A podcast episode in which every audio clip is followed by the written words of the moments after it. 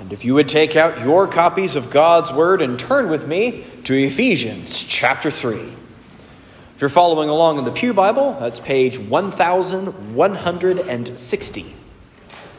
1160.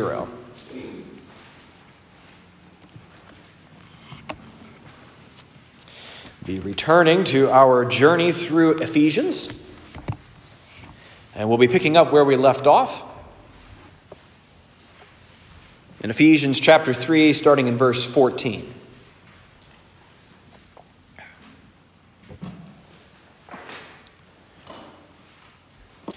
Ephesians chapter 3, starting in verse 14. Listen carefully because this is God's word. For this reason, I bow my knees before the Father, from whom every family in heaven and on earth is named that according to the riches of his glory that he may grant you to be strengthened with power through his spirit in your inner being so that Christ may dwell in your hearts through faith that you being rooted and grounded in love may have strength to comprehend with all the saints what is the breadth and length and height and depth and to know the love of Christ that surpasses knowledge, and that you may be filled with all the fullness of God. Now, to Him who is able to do far more abundantly than all that we ask or think, according to the power at work within us, to Him be glory in the church and in Christ Jesus throughout all generations, forever and ever. Amen. This is the word of the Lord. Thanks be to God for his word. Let's go to this God who's able to do far more abundantly than we ask or think and ask his blessing on our word today. Let's pray. Oh, Jesus, we thank you for this word that you have given to us. I pray that this passage that you have entrusted to us, that we would hear and be comforted by it. I pray that I would preach this well and that all of us would be willing and ready to hear. We ask all these things in Jesus' name. Amen. Amen.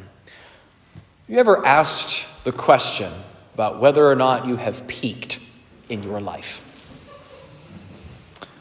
It's a question we tend to that we not want to ask ourselves.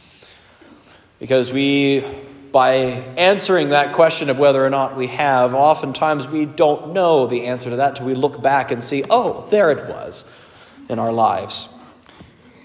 And I think we all worry about this in one way, shape, or form, whether that would be artists or athletes or academics, whether we've painted the best painting that we ever will, have been at the height of our prowess physically or mentally that will ever be.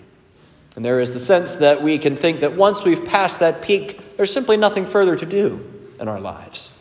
Once we've passed the, our crowning achievement, all that's left is just to go downhill. Well, that's a very unchristian way of thinking. Because that is not the point of our lives. Because as we'll see here in this passage, there is always another peak to find. And that peak is in understanding the love of God. We tend to think because we have rightly said that God loves you. We've heard this many times. One of my children's Bible television show I watched growing up always closed the show with God made you special and he loves you very much. We've rightly said that but we have wrongly stopped meditating on that, reflecting on that concept that God loves us. And in fact, we're going to see here in this passage that God loves you so much that you have to be strengthened by Him to even understand that. And that there is always a new peak of understanding that we can have both in this life and even in the next life. When we're in heaven, the reason why it lasts for all of eternity is because that's how long it takes to comprehend our God. So that's what we're going to look at here today. Now, it's been a number of weeks since we've been in Ephesians. So it's worthwhile to our review and to understand how Paul comes to this point, because this is something of a crescendo in this letter that Paul is writing here to the church at Ephesus. It's divided into two halves. The first three chapters are about the doctrines, the truths that animate the rest of our lives. And then we'll see the application. What is it that those doctrines are supposed to do in our lives in chapters 4 through 6? This is not Christian philosophy that we're supposed to become intellectually bloated with in the first three chapters but that this is a power source that animates the rest of our lives that we'll see put out quite concretely in chapters 4 through 6. But we got to understand 1 through 3. If we don't have 1 through 3, 4 through 6 is just moralism. And if we don't have 4 through 6, then 1 through 3 is just philosophy. We have to have both. And what we saw in chapter 1 is that God has put incredible blessings in the life of the Christian. That we saw that God the Father chose whom he was going to save. He then sent his Son to make that payment so that salvation could be possible. And then he sends his Holy Spirit to change our hearts and apply that salvation in our lives. The entire Trinity necessary to convert the human heart. That's what we saw in chapter 1. And gloriously, we saw he's not just going to stop with converting of people, but that he's going to bring the entire world under submission to him, summing up all things in Christ. That was chapter 1. And then we saw in chapter 2 who we are and why this chapter 1 is so amazing. Because we found out that without God, we were dead in sin. We were not drowning in the ocean, and God sent us a life raft for us to hang on to. We were dead and decayed at the bottom of the ocean, and Christ resurrects us and gives us new life. He found us in a state dead to Him, insensitive to the things of God, and in lockstep with the rest of the world, following after its leader, Satan. He plucks us out of this deadness and makes us one with Christ. And not just one with Christ, but one with each other. And that's what we saw in the first part of chapter 3. Here, or, and also in the last half of chapter 2, that God is building together his church, a dwelling place for himself out of people, both out of Jews and Gentiles, which at that time was the dividing line between peoples of the in group and the out group. Now, he's brought the two groups together in Christ, not behind some ideology, not behind some political rallying point, but in salvation. All equally needy of Christ, he's brought us together, as we saw in chapter 2. And then Paul began in chapter 3 saying, For this reason, I, Paul, a prisoner of Christ Jesus, on behalf of you Gentiles, which was going to pick up where we saw in verse 14. But Paul interrupts himself.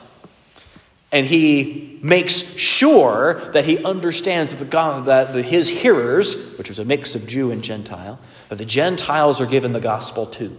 Because it was long thought that it was just for the Jews. But no, God's plan encompasses the whole world. This is what he says here even though this has cost Paul quite a bit. Had to be in prison for the preaching of this gospel. So now we get to verse 14, and Paul's back on track. We're back with what he is praying for the church, and by extension, us, even here today. So, what we're going to look at is our two points that you'll see on your outline on the back of your prayer guide. And by the way, I will, um, if you would like to, uh, if you don't have enough space to write notes, if you feel like, oh, I missed something, I have a manuscript that I preach from. I post that on our website. You can find that at norwoodpresbyterianchurch.com. Click on Pastor's Blog, and this will be up here on Monday morning. So if you, if you feel like you're antsy in being able to take notes, don't worry. It's going to be there for you on Monday. So, but again, our two points that we're going to have and we're going to look at today is your spiritual life can be stronger. No matter how strong you are, no matter how long you have followed after Jesus, there can always be more. That's a wonderful thing. And then the second point is that you can know God's love deeper. So let's take a look at this first point is that your spiritual life can be stronger. So Paul begins his prayer before the Father. It says in verse 15, from whom every family in heaven and on earth is named. But this is referring to, at least according to one of my old seminary professors, uh, Frank Thielman, he talks about that every family in heaven and, and on earth is meaning everybody who is on earth and the spiritual beings that are in heaven. Everyone who is here is named by the Father. What that is, if you can name something, that means you have authority over that thing. So here is the Father that we're praying to. So, what he's going to ask is a pretty big thing for us, but he's praying to a pretty big God the one who is the Father over all things and is in control of all things. So, what is Paul praying for for us? Verse 16 that according to the riches of his glory, he may grant you to be strengthened with power through his Spirit in your inner being. So, here is what is what we're going to see in this prayer, as commentators have pointed out, is that this is a prayer that builds on itself as we go along. A strength from here to do this, to comprehend this, so that this will happen. You see, sort of stair stepping in intensity with this prayer. And he begins that we would be strengthened in our inner being. We don't take a whole lot of account in our inner being most of the time. A lot of New Year's resolutions have more to do with the scale than our spirit. The body's not unimportant. We don't want to say that. But because we see this body, we're more prone to worry about it. And we're less concerned with what's going on on the inside, which is going to inform what happens on the outside, doesn't it? But this is not something that we can strengthen with on our own but that we need the power of the Holy Spirit to do this work inside of us, and is something we need to be asking for, to be conscious of. But what is He doing with strengthening power in our inner spirit? Is so that we can understand here in verse 17, so that Christ may dwell in your hearts through faith.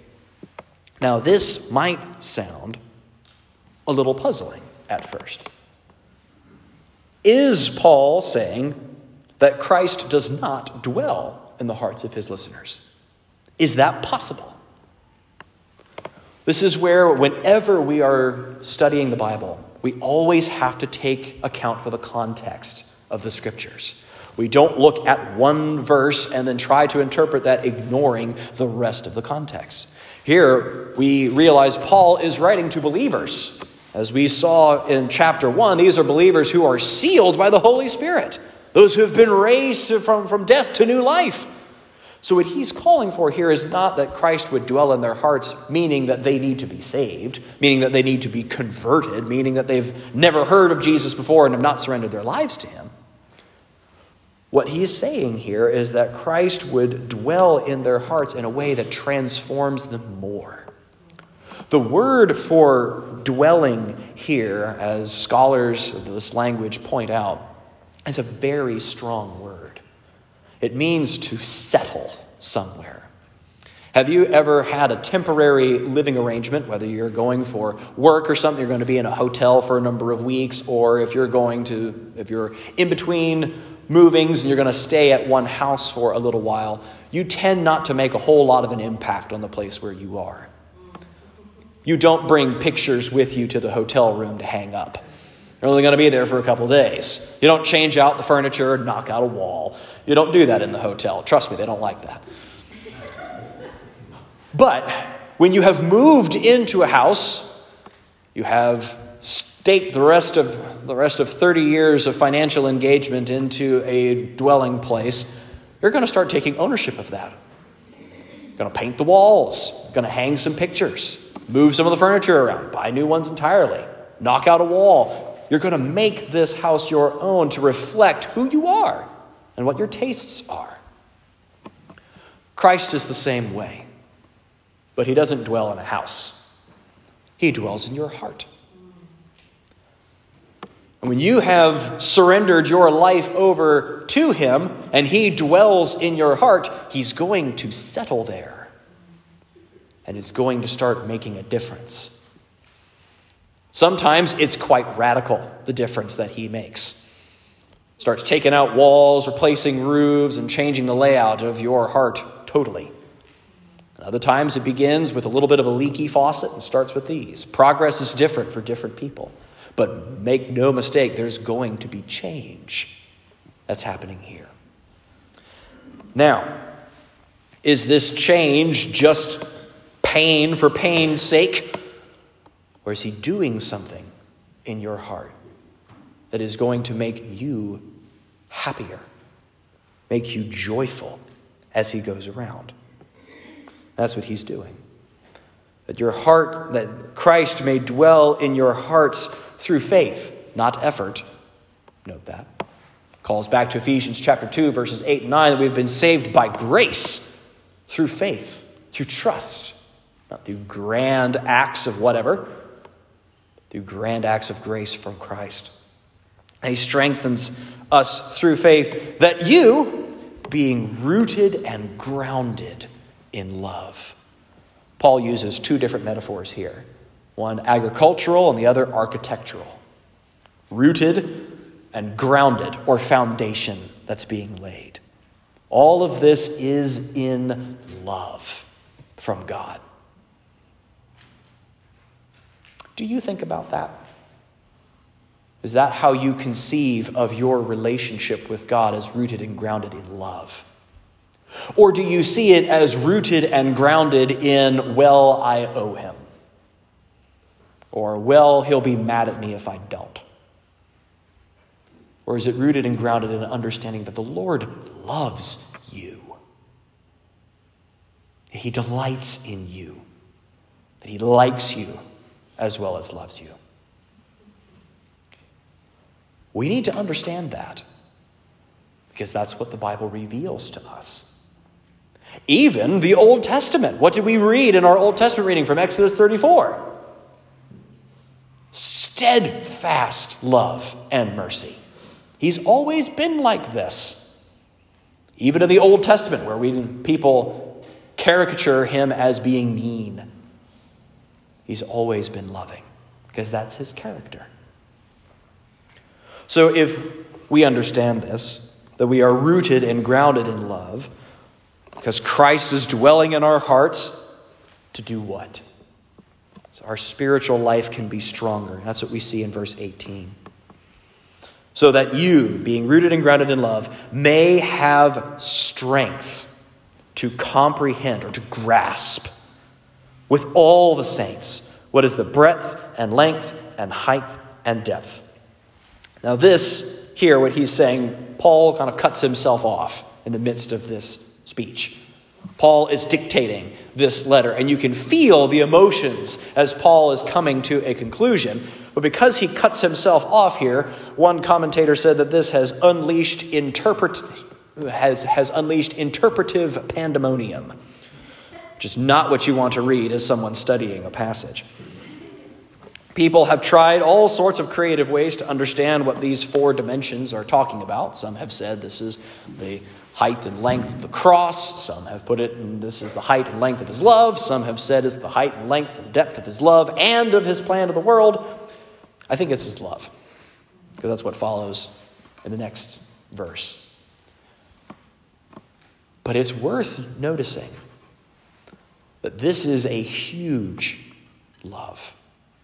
It's a multi dimensionality to this. There's something here worth comprehending because it's huge for us. Which again should strike us, having seen our portrait in Ephesians 2, being dead in sin, that he would love us. In verse 19, that we would comprehend, and that we would know the love of Christ that surpasses knowledge. I love that. To know something that cannot be known. To love, and to know something that is beyond our understanding. And in fact, the word, that first word, to know the love of Christ, is not just understanding with your head, but is experiencing. The word know is that word is also used of an intimate relationship of a husband and wife. To experience the love of Christ that surpasses what we can intellectually comprehend. That you may be filled with all the fullness of God. In short, as scholars point out, that we would attain maturity. You know, we can tend to look at the love of God and we see it as this is like, oh, this is a wonderful thing, but I'm satisfied with my one slice of knowledge of this cake of God's love. This is something we can indulge in. This is something that is worth our coming back to over and over and over again. Because no matter how much you think you understand it, there is so much more to know. There is so much more to experience. But why? Why should we be motivated to do this? That's what we get in our second point that we can know God's love deeper. What does this do for your life? Perhaps can help to motivate you to dive deeper into this bottomless pool of God's love. Because if you don't understand this, if you don't understand that God loves you, the rest of your Christian life is going to be severely handicapped, if non existent altogether. Let's think of how this would make a difference. Let's think about trials and hardships. If you were unaware of how surgery works, and you were to be brought into an operating theater, you would think that the surgeon was a madman, tormenting this poor person who is on the table and would think he was at the height of all evil doing these things that you don't understand. But if you were then able to be on the other side of the recovery and realize what this surgeon is doing is, in fact, not hateful at all, but is saving this patient's life and is doing whatever it takes to make that possible. All the sacrifices that have been made in order to get to this point, and all the sacrifices that will be made in order for the surgeon to continue doing this work shows a tremendous love for this patient. And it's the same way with our God. If you intellectually accept that God is love, but you've never explored that He actually loves you, you're going to look at trials very differently. You're going to look at God as the madman surgeon, not the loving one. And when you go through trial, you will tend to think, God's just got it in for me. He's just trying to get me for something that I've done. It's not what we see here. It's not what we see here. It changes how we look at trials and what we are able to endure. That's why we would be able to say with Paul in 2 Corinthians chapter 4 verse 17 that Paul is able to say, For this light momentary affliction is preparing for us an eternal weight of glory beyond all comprehension. That the hardships that the Lord brings into our life are for our ultimate good and is willing to put us through these fires so that we might be further refined. That's what understanding the love of God does for you. It changes how you view hardship. It also changes how you view your sin. Do you have something that you are struggling with, whatever that is? Can fill in the blank with your besetting sin. Have you tried thinking about how much God loves you when you are tempted towards that sin? How much He has sacrificed for you? Not in a sense of, well, you know, He's done all this, I guess I should do more for Him. It's, how could I do something against someone who's loved me so much? Whether you had a, a good mother like I was blessed with, or even if you had a bad mother, we have this connection to that person, to where such we would not do to our moms what we would do to our friends or our enemies. There's something sacred about that connection because we love them. That's where that's founded from. And it's the same thing with God. God loves you more than your mother does, if you can believe that. So, how is it that we can do something against somebody who loves us? Think about that when, we, when you are prone, uh, when you're tempted to sin. Or when we can think about how we approach the things that we should do, not just the things that we should avoid. This book that sometimes we struggle to find the motivation to read is written from somebody who loves you to you. This is not someone who's trying to be a cosmic killjoy and trying to take away the things you enjoy in your life, but is trying to introduce you to a superior joy that's found in Him and in His love. There is something more to find here. No matter how many times you've gone over these pages, there's more for you. No matter what you've understood. So, after all this, Paul closes with this statement of praise. A fancy word for this, you get one fancy word per sermon. This doxology it comes from a word of dox, doxa, which is glory, to glorify God, to sing his praise. This is what Paul does. This is now to him who is able to do far more abundantly than all that we ask or think, according to the power that's at work within us. Now, you might, as one solo type once said, I don't know, I can imagine quite a bit that the Lord could give me. It's far more than you can ask or think. If you think it's like, okay, well, if I could have anything from God, it'd be a billion dollars, a house on a hill, and all these things we could name, all these physical things that we could have, all that stuff is going to go away. You're wishing for stuff that's going to be somebody's landfill at some point. These grand buildings that we put up, they're going to get knocked down in like 30 years. All the stuff that you have, this is going to be something that your kids and grandkids are going to groan that they have to go through one day. Would you ask that all the wrong things that you have ever done in your life would not count against you in eternity? Would you think to ask that to make that possible, that God the Father would sacrifice his own Son for you? In the most horrific and shameful way that could possibly have been thought of in the ancient times? Would you ask for that? Would you ask for eternal life in heaven and in bliss? Would you even dare?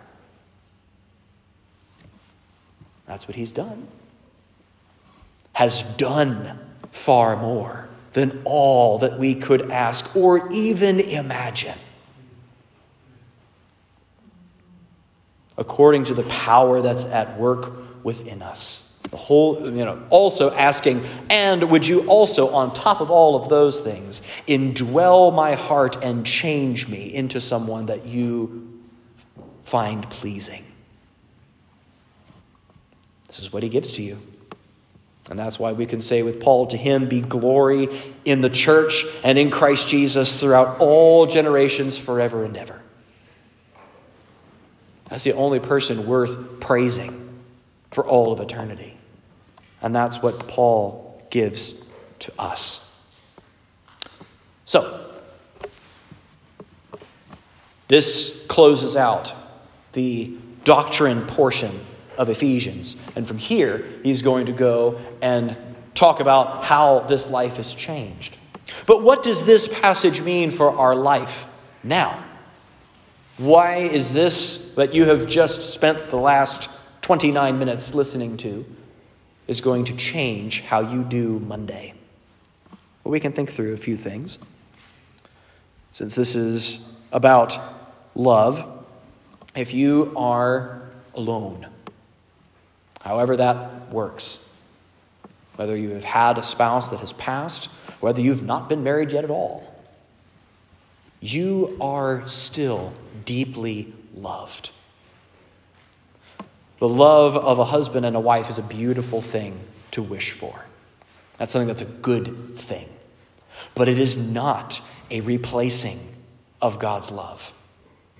And if you think that it is, that's putting an awful lot of pressure on your spouse to give them something, to give you something they couldn't possibly give you. Even in your marriage, you are still going to need the, found, the rooting and grounding that is God's love for you. So learn to lean into that now. If you're single and have never been married, start learning how to do that. If you are have been married and are now alone, lean on God's love for you.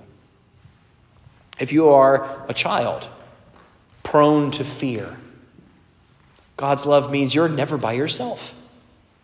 You're never in the dark. There is someone who understands you, who understands you better than anybody. That's what God's love means for you, that you are never alone.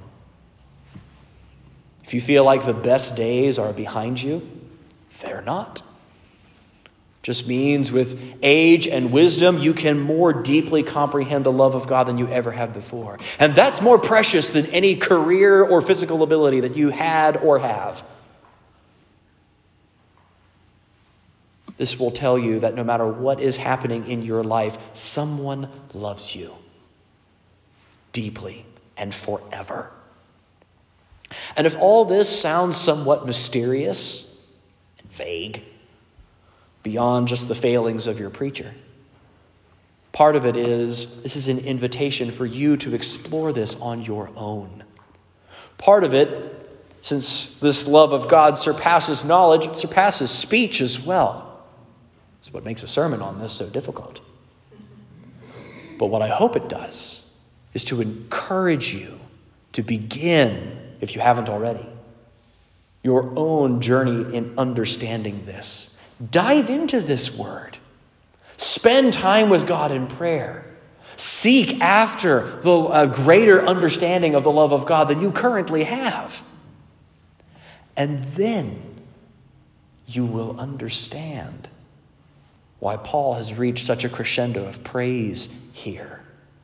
You will understand why this is the perfect closer to this section of Ephesians and how it motivates the rest of your life. But that's something you've got to seek. But it's something that you will find. Just when you think you've reached the bottom of it, out comes more. It's one of my favorite things. When I'm at someone's house, there's food, and I think it's just about the end. I'm going to try to be nice and not take as much of the last little bit that's in the bowl, and someone comes out and places another big bowl of that same food. You just get the big ladle out and just start digging in it, man. That's the thing for God's love.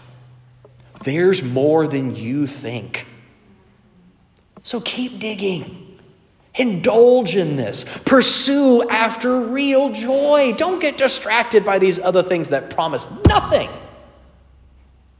There is an end to football statistics. There is an end to the joy and happiness your children can bring you. There is an end to your money. There is an end to your accomplishments. But there is no end to the love of God that you can understand. So get after it. There's more to see. So if you are looking for something to pursue here in this new year, pursue an understanding of God's love. And I promise you, you won't be disappointed.